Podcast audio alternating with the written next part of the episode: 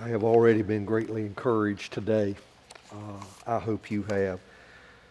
Um, if you have your copies of Scripture, if you will, turn to Hebrews uh, chapter 12. Uh, this is our 24th week together, uh, giving attention to this letter.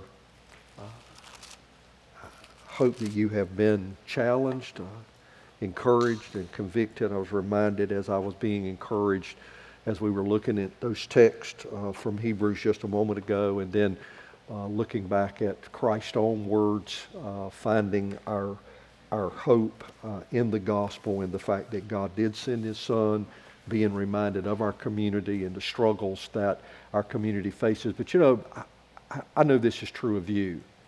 Uh, I know it's true of me.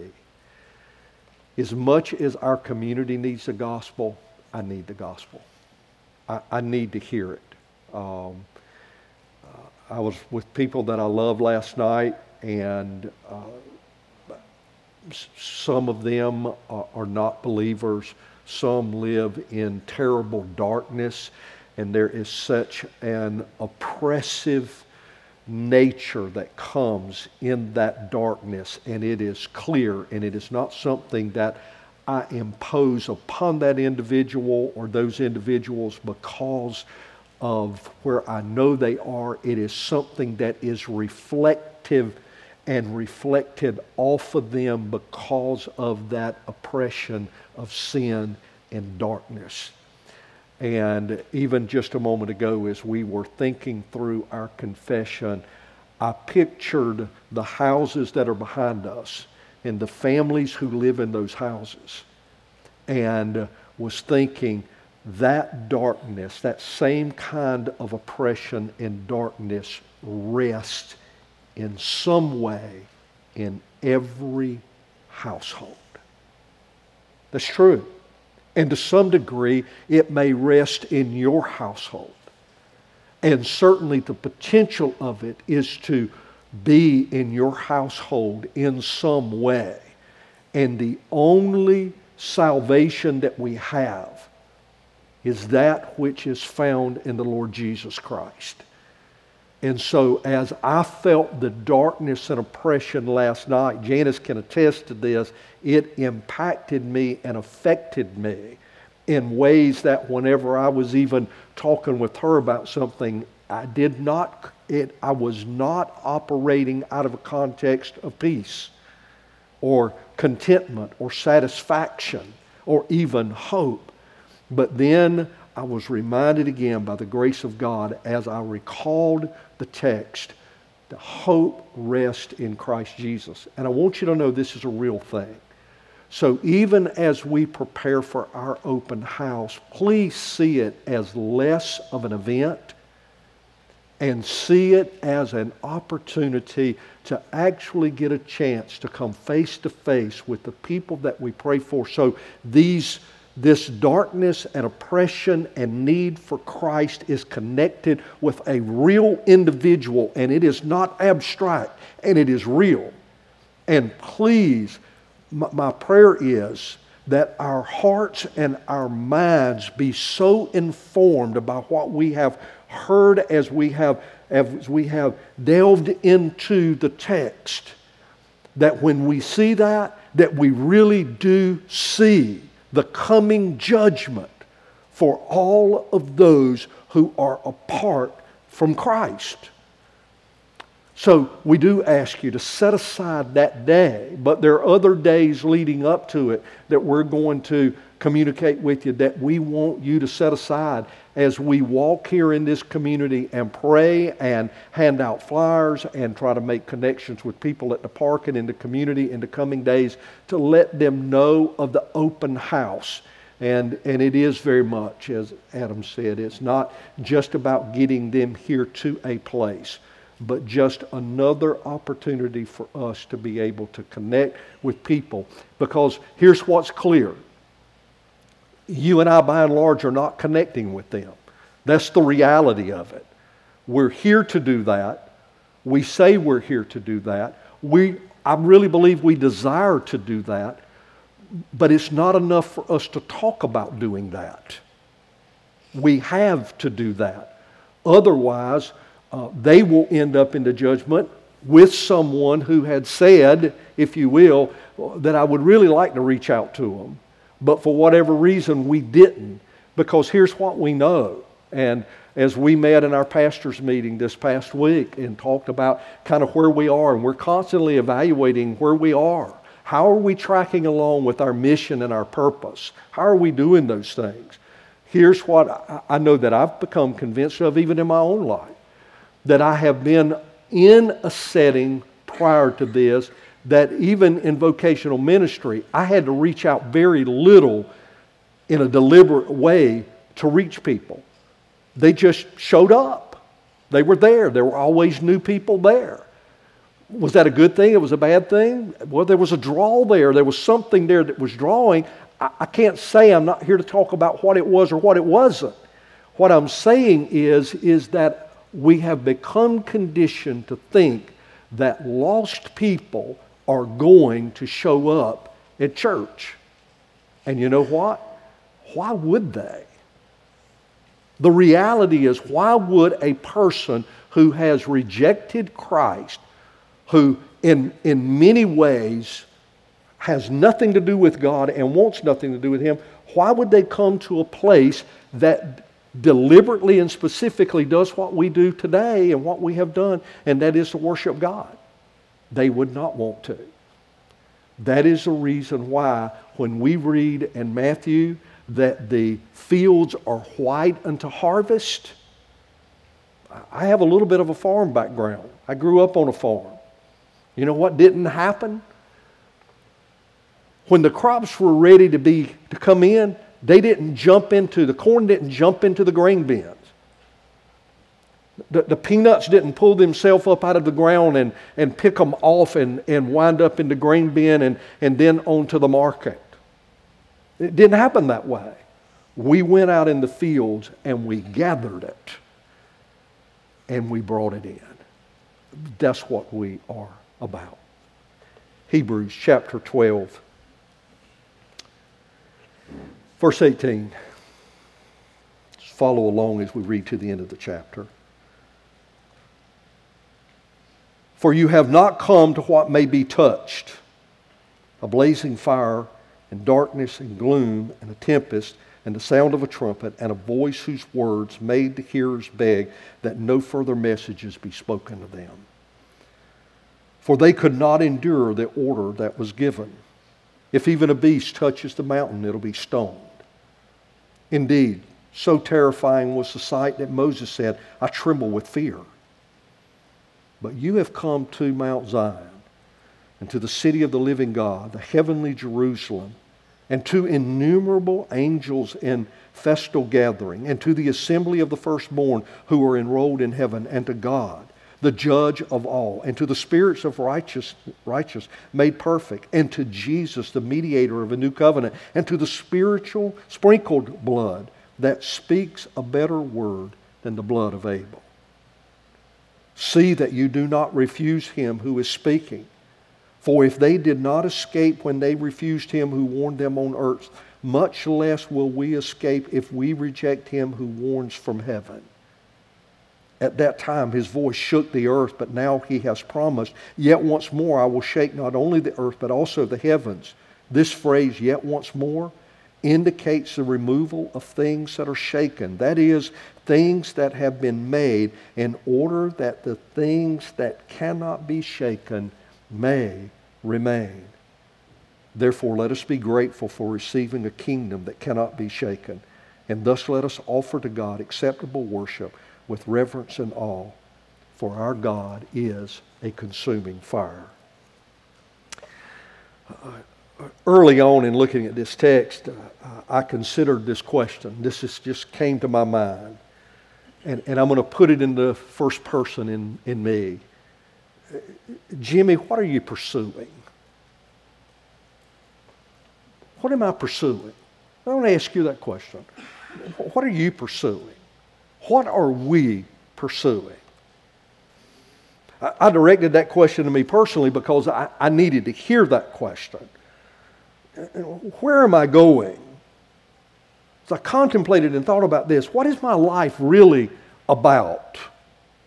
Sitting down looking through the course of my daily activities and where I am at almost 61, well, what is my life really about? What, what is it saying in the way that I am living? Eh, that sounds a bit maybe ambiguous, but the fact is, is every person here is after something. You are after something, no matter how old you are, no matter how young you are. And even if it appears that you're unconcerned and wandering aimlessly and purposefully so, it's because your aim and your purpose really would be to do nothing more than just what you want to do at any given moment.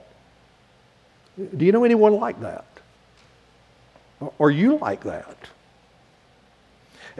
If we have realized anything from this letter, it is that faith in Christ necessarily sets the stage for life and establishes the stakes. The stage for life is life being lived out in a world that was created by God. We've heard that in our text here this morning. Governed and ruled by God, but a world that will not last. It will not. It's a world that reflects the glory of God for sure in ways. It points to His order without question, His wisdom and His power.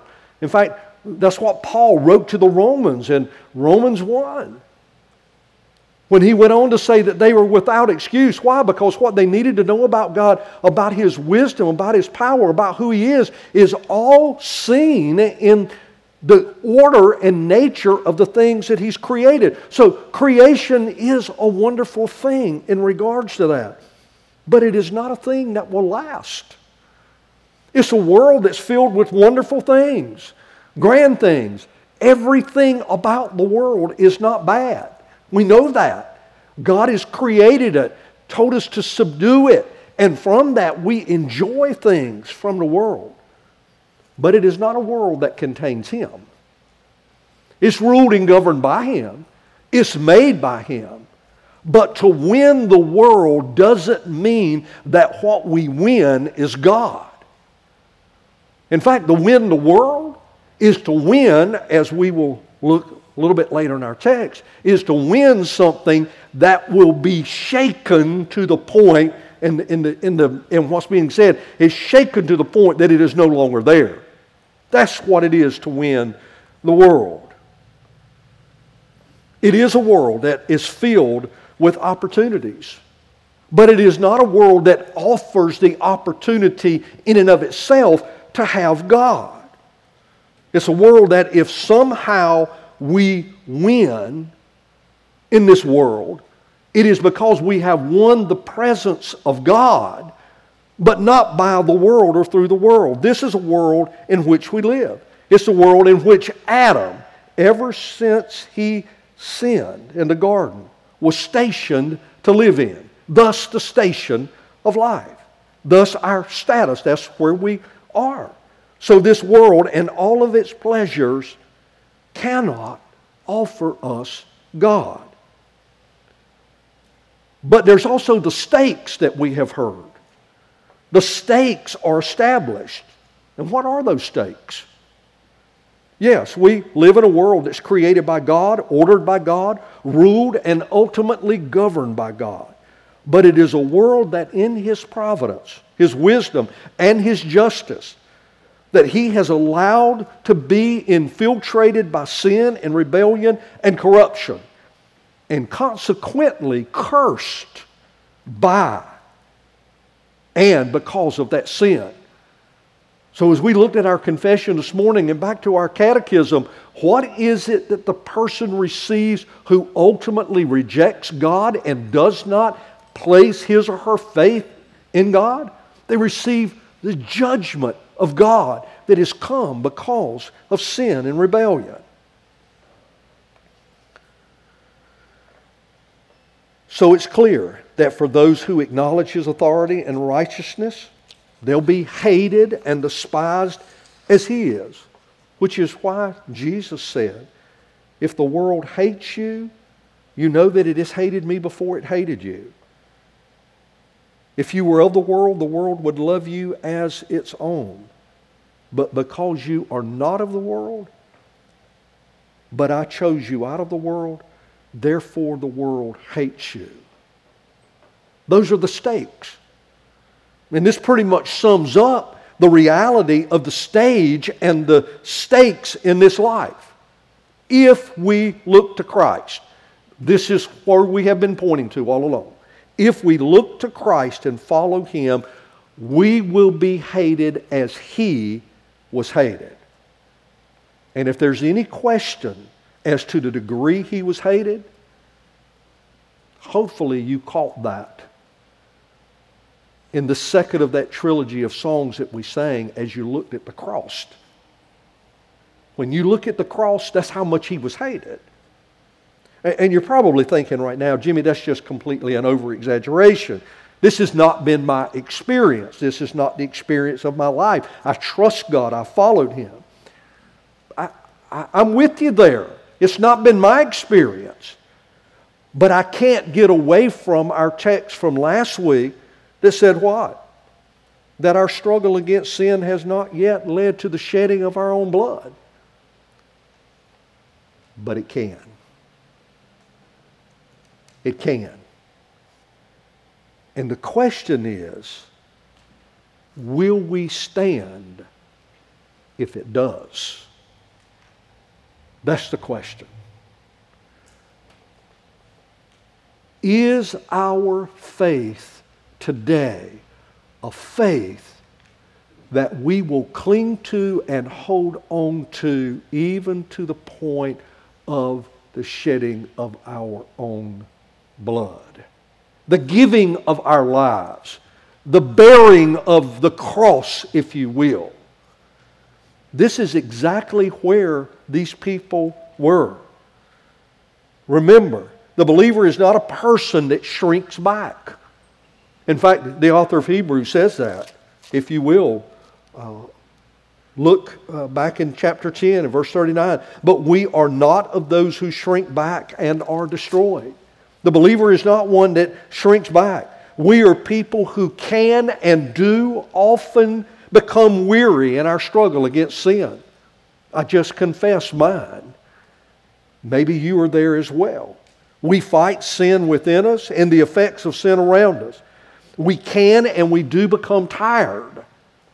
Some of you may be tired and weary of fighting this world and fighting against sin. And you know what often happens whenever we get tired? We give in and we give up. We do. We just, we just give up. I don't know how many of you have ever watched a, a, a boxing match or a wrestling match, and there are some times that in the course of that fight, the person becomes so tired and weary, has expended all that he thinks he can expend, and he just gives up. He throws in the towel. Says, What's the use? We often do want to throw in the towel. How does it seem? Well, this is the way we experience in our lives. Most often, we get tired of fighting against and pushing against that which continues to bring resistance to us.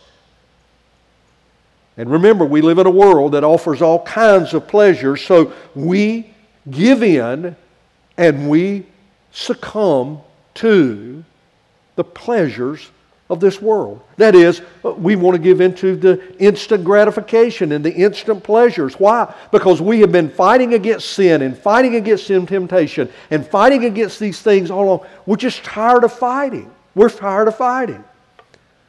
And yet we recognize that we're called to run the race with endurance. That's what this author has been saying over and over and over again. To continue to push, endure to the end because there is a prize that we are running for that is not known and can't be known in the victory, if you will, of seizing this world and all that it has to offer.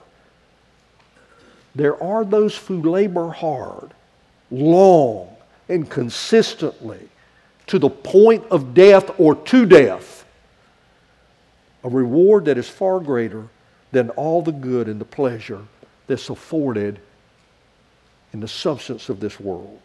And this is what the author of this letter has been encouraging us and those readers to grasp.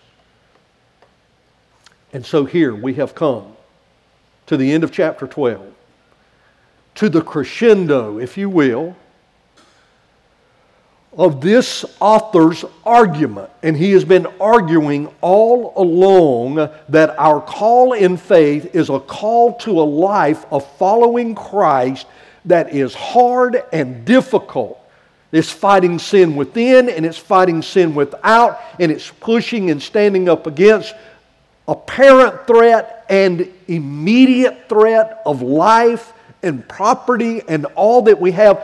All these things, for the most part, when we begin to talk about, we don't have any knowledge of. But what we do have knowledge of is that it doesn't take much. I can get in the presence of a dark, oppressed person and I can become heavy hearted and I can be influenced by that and it will impact my life and affect me. That I do know. And then I do know that it has a bearing upon my heart and my attitude and the way that I live and the way that I respond and the way that I look to life to the point of is it worth it anymore? Is it worth continuing to pray?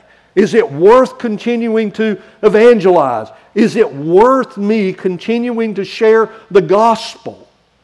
Why don't I just give in? I'm saved. Why don't I just give in and let the world and let these individuals go the path that they are going and ultimately go to hell? But we can't. We can't. I know this seems heavy and serious, but as a church, as individuals, we have to give consideration to these things for our own lives because if we don't, we will give up in our mission and we will stop being who we are called to be. And the life of faith is a life where we push on reflecting the glory of God and continuing to speak the gospel, preach the gospel, continuing to press forward, or we stop and we enjoy, if you will, the immediate pleasures of today in this world and what it has to offer. And therein is the reason that we began with the question what are we pursuing? What are we pursuing? No, God has placed us here in the midst of this redemptive history. And the author of Hebrews is speaking to us. I want us to look briefly at these last few verses of chapter 12. If you're taking notes, you can jot down four things there's a whole lot more here than four things, but we're going to look at four things. The author of Hebrews points back to two geographical spots, very real spots. There was a literal Sinai and there was a literal Zion. They were both mountains. Those two mountains represented two very important covenants. We've looked at the covenants. We're not going to go back and rehash that. What we are going to do is just point back to what was being stated by them and in them. So there was Sinai and there was Zion. And in the course of redemptive history, those two mountains still stand, and what they represent still stand today, and what they represent impacts us today and will make a difference in the way that we live.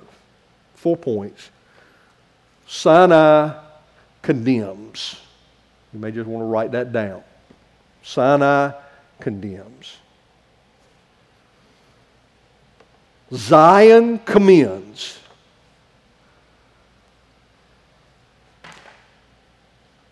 God secures.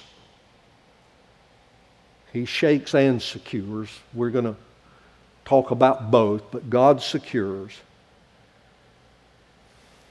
And believers celebrate. Believers celebrate. Let's look at those four things from the text. Sinai condemns. Now, there are all kinds of pictures that the author of Hebrews has pointed back to. And if we were Jewish, we would really understand this maybe in ways that we, we won't today. But we will do our best in looking at these texts. Sinai stood as a picture of the authority, the power, the voice, and the presence of God, but it rendered a particular response on the part of the people that was not a wrong response. In fact, I believe that it was exactly the response that God intended for it to bring. So let's take your Bibles and turn back to Exodus. And let's look at chapter 19 and 20 and see if we can get a picture of this. Remember, Moses has the deliverer, a type of Christ, has come, delivered uh, the people out of Egypt. And while we're there, I want us to, we'll look back at this, but while you're there in Exodus, back up in chapter 5, verse 1. There's a purpose in the deliverance, and God states that purpose. He stated it to Moses. What was the purpose of the deliverance? He said, Oh, they needed to be free. Well, yeah, they needed to be free, but there was even a purpose for the freedom. Oh, they were going to the promised land. Yeah, they were going to go to the promised land, but there was a purpose for that. Afterward, Moses and Aaron went and said to Pharaoh, Thus says the Lord God of Israel. So all they're doing is quoting what God said. They're not making this up. This is what he said Let my people go that they may hold a feast to me in the wilderness. What was he saying? They were being delivered to worship God. They were being delivered to worship God. If there is any reason for us to be together today, that reason ultimately rests in our worship of God. I want you to hear that again. The reason for our being here today is for the worship of God. The reason that God has saved those here who have been saved has been to worship Him. You know, if we can ever get that fixed in our minds, and it's what we struggle with most, if we can get that fixed in our minds, that will serve, if you will, uh, as, the, as, the, as, as the North Star will serve as a direction for our life in that everything about our existence and our purpose and our deliverance and our salvation rests in our rightly worshiping God. I have, over the course of the last months, I have come in contact with things that I haven't been in contact with, and I keep bumping into these things. And when I keep bumping into them, I am tempted and I am challenged. And yet, the thing that, I, and I bless God for this, that has come to mind is that my purpose and my existence is for the worship of God. It's not about me. It's not about my comfort. It's not about my health. It certainly has nothing to do with wealth. It has nothing to do with those things. All of those things not only are, are clearly vulnerable and fragile, none of those things ultimately have any bearing on me and my eternal existence and my continuing to be able to worship God. My circumstances do not dictate to me my worship of God and should not. Even here, we recognize that they are being delivered, but it is a picture of their spiritual deliverance for them to be able to worship God. Please, please, please get that and understand that because that sets the stage for us in all that we do in the rest of our lives.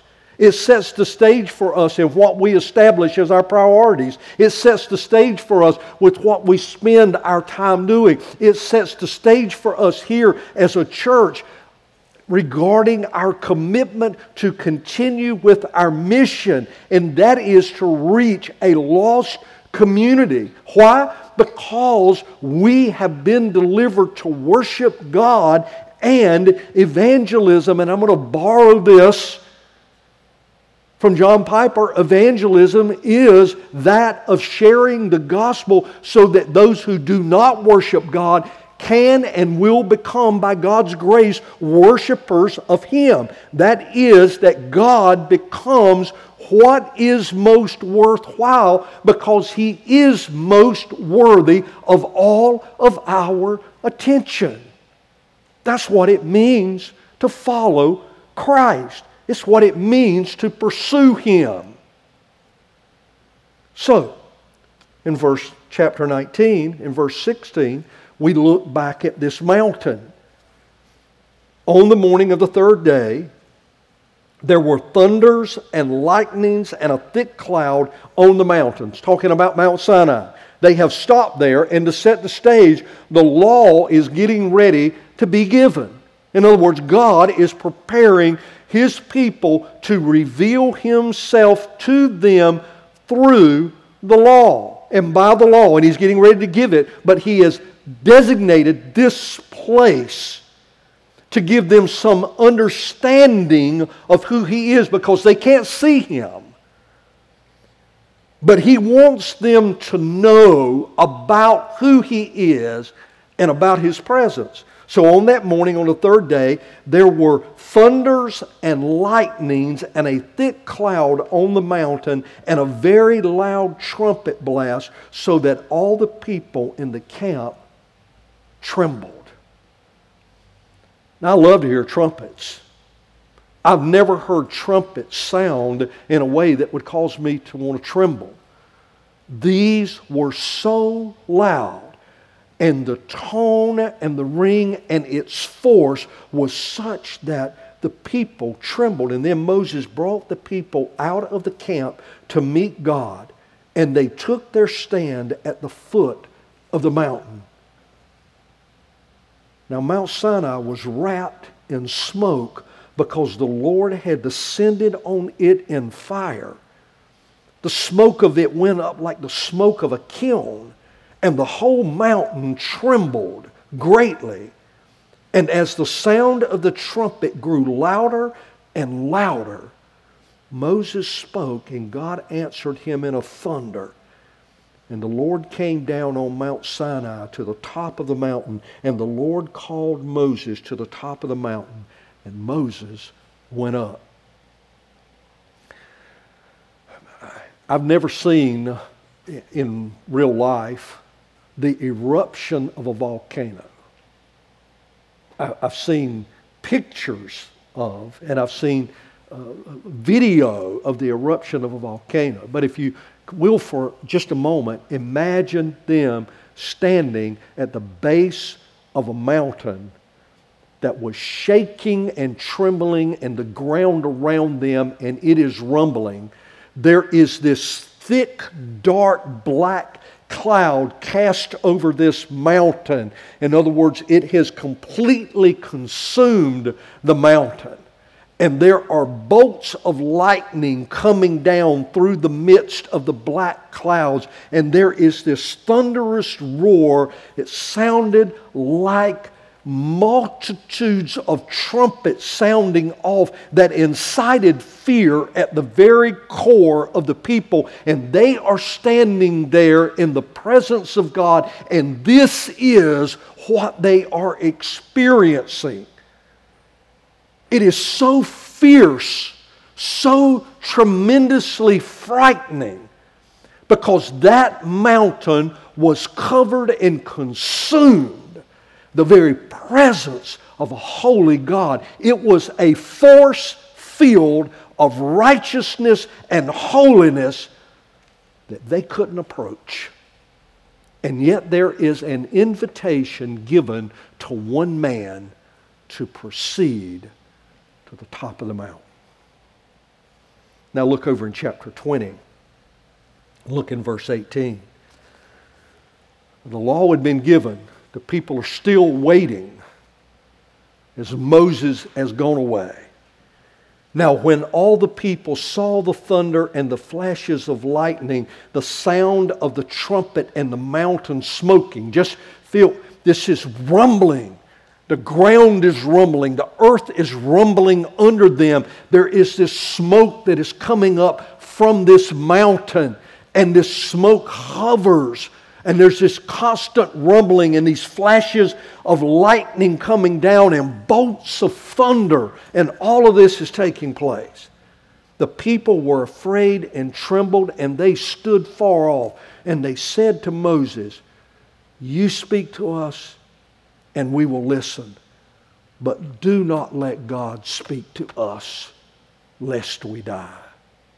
That is the sense of this experience for them. And that experience and the ongoing testimony of that experience had carried over now for generation after generation after generation, even that the author of Hebrews points back to this.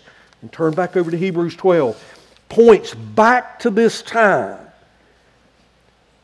with the understanding that these people had not forgotten the testimony of their ancestors and what all of this meant. And what did it mean? As those people stood there at that mountain and the law was given and they were in the presence of God, they knew this I am afraid and I cannot go to Him. And I don't want to go to him. I don't even want him to speak to me, lest I am killed.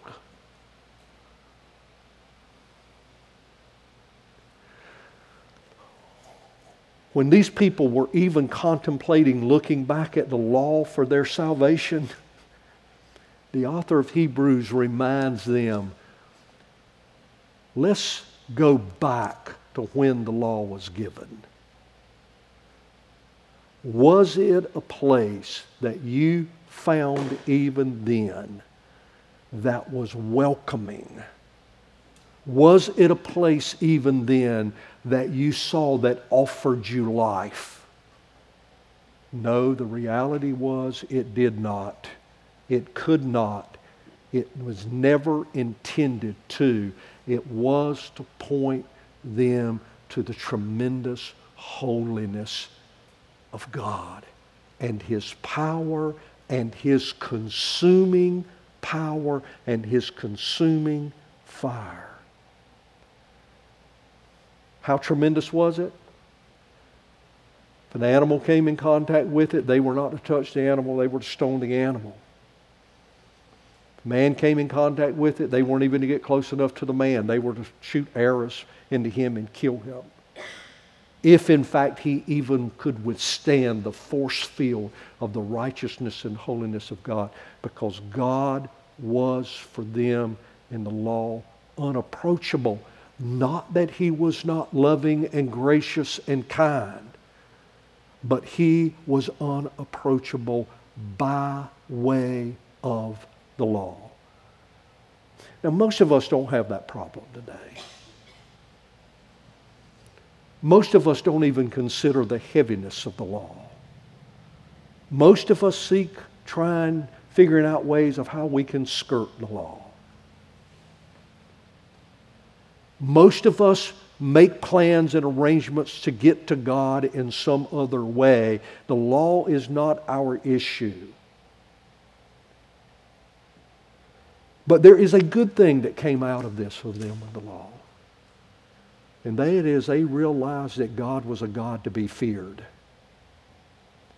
Listen, most of us today, even those of us who know Christ and have trusted Him, did not come to Him because we first feared a holy and a righteous God. We're looking ahead at how we're going to reach our community. I can tell you that the people do not fear a holy and a righteous God. Our culture does not fear God. We don't have that ground and that basis to stand on with them. We have to help them see and understand who God is. We have to let them know that judgment is coming. We will rely on the Spirit of God to make that real to them in their hearts. But our issues are oftentimes that even now that we know God, we don't even fear Him in the way that we should fear Him ourselves. So we find ourselves oftentimes powerless to even begin to talk about the impending judgment in a way that would cause people to believe that we believe that judgment is coming. Why? Because we fall within the categories of the text that we read in our confessions today. Those categories doing what? Cautioning us all along the way, reminding us, warning us of the attention that we need to give to God and what He has said to us, and yet we live our lives oftentimes, we do, without consideration for those things.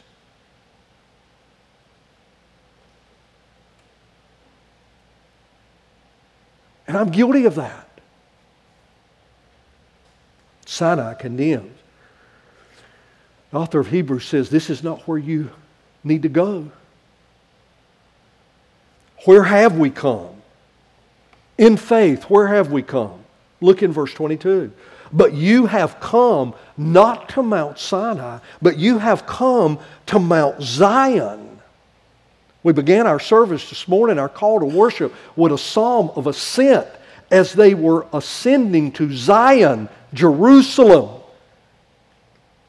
to the place where the temple was, to a place that God had blessed, to a place from which blessings flowed, because at that time the presence of God rest in their mind in the temple, and it did, and they went there to worship and to receive the blessings and to bring their sacrifices. And so, as they would make their way up to Jerusalem, they would sing these songs of ascent. And this was a song of ascent, basically crying out and saying, God, restore for us our fortunes in Zion.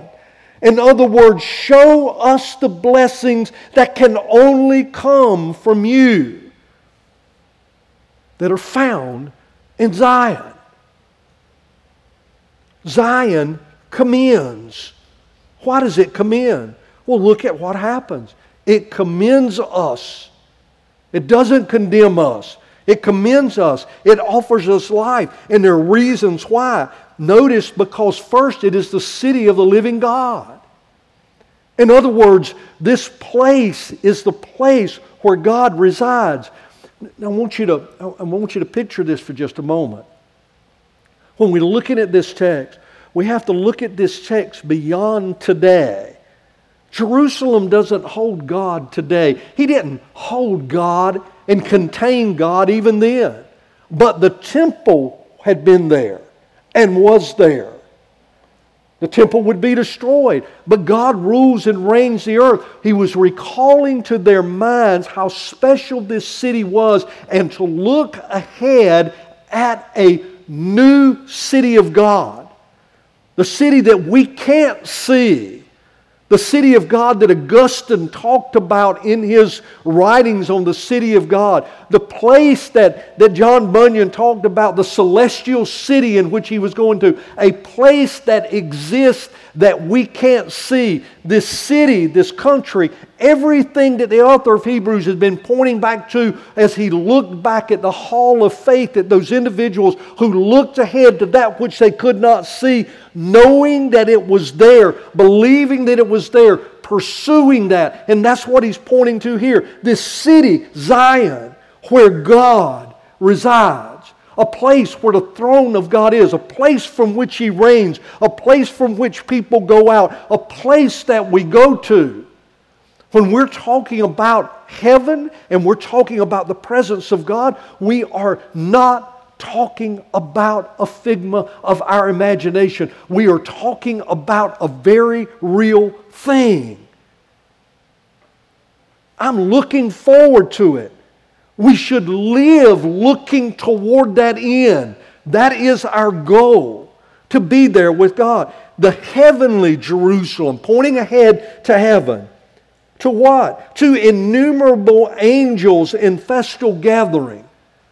When we first began Hebrews, what did we say Christ was not? He wasn't an angel. He's not an angel.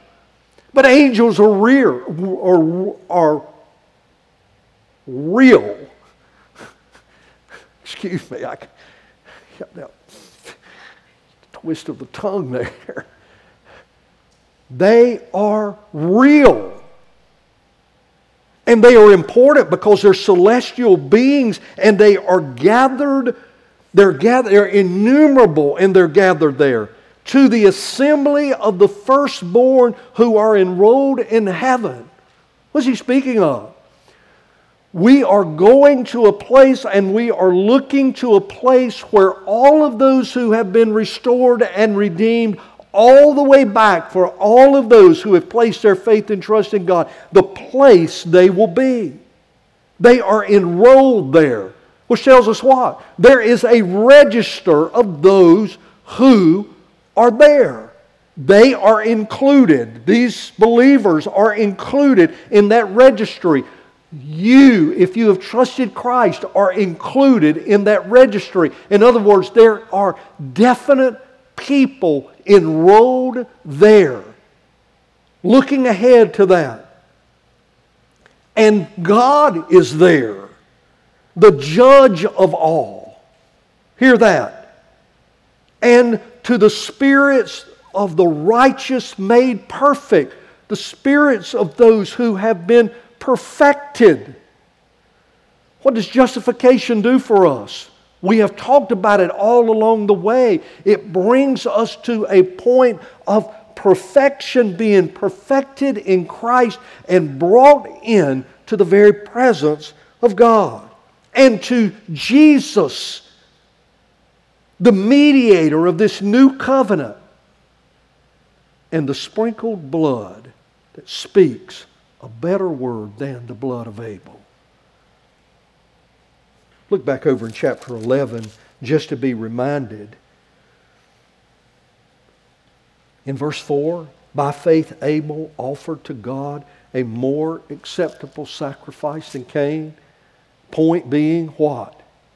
That Abel was received and commended by God because of his faith and his obedience to him and the sacrifices of the blood that he sprinkled, and even in his own death, spoke volumes of the fact that there was hope and promise in God for those who had faith in him. But this is a blood that speaks a better word than the blood of Abel. It is the blood of Christ that has been sprinkled by him, the great high priest, on all of those that we've already talked about, on all of those who are being made pure and being covered with his blood.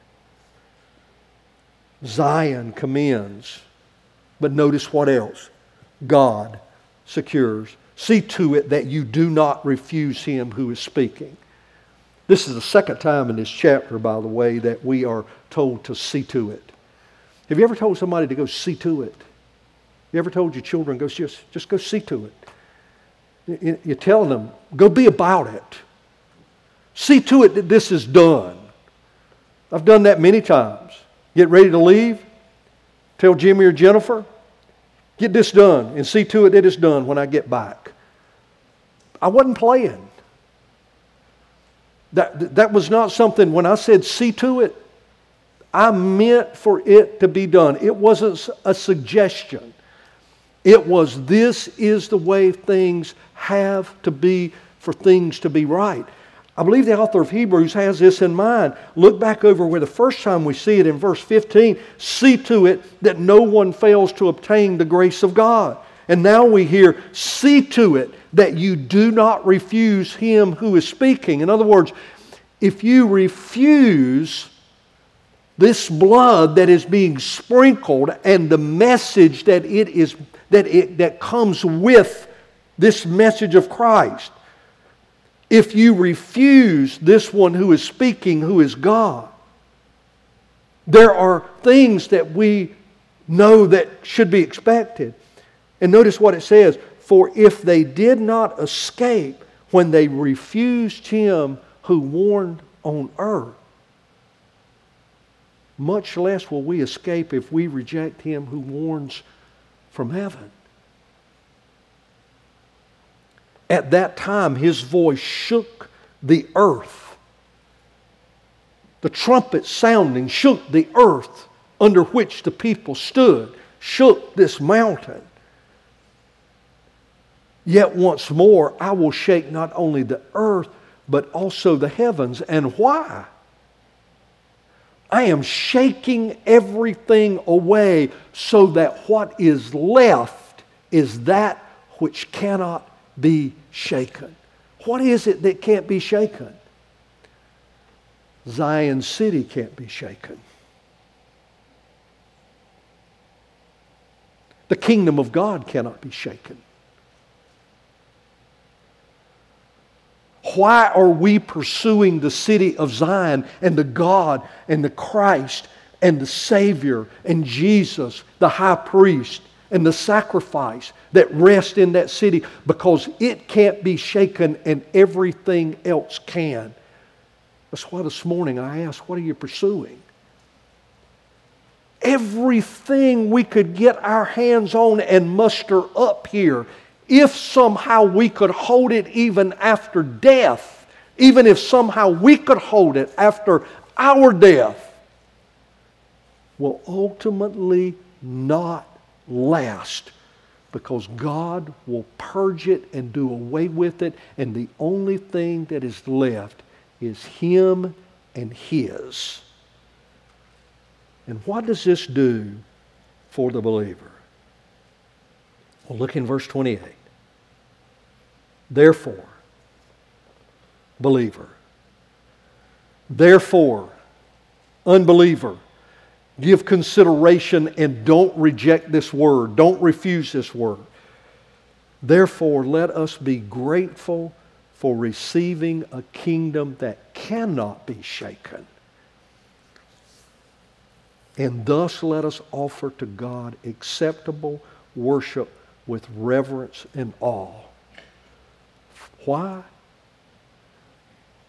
Because that same consuming fire that we saw at Sinai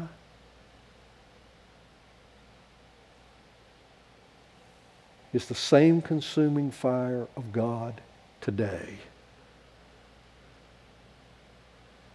And in that consuming fire purges and cleanses and then holds and keeps that which he has purified.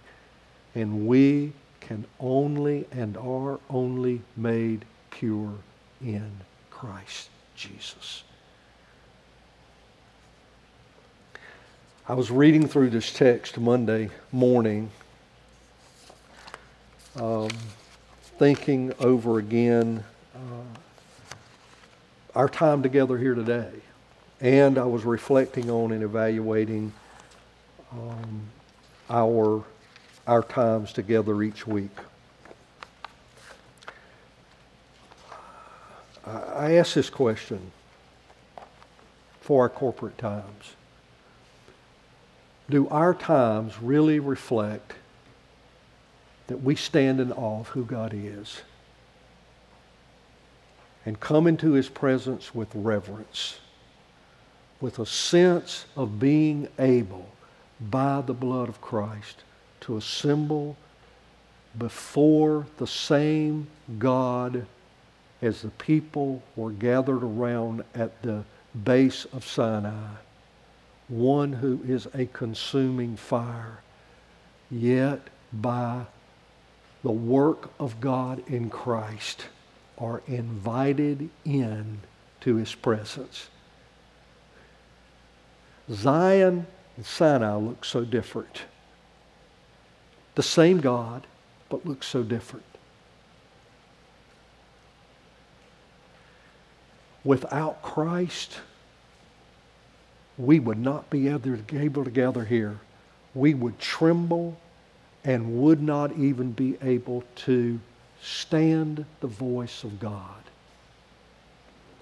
But because Christ is our senior brother who has gone before us and prepared the way, we are invited into the presence of this God, no less holy, no less fearsome, no less powerful. but we're able to come in and enjoy his presence.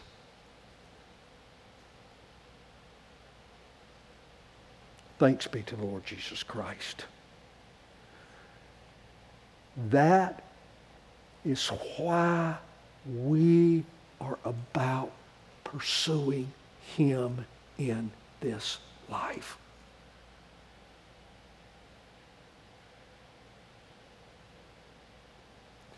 That's why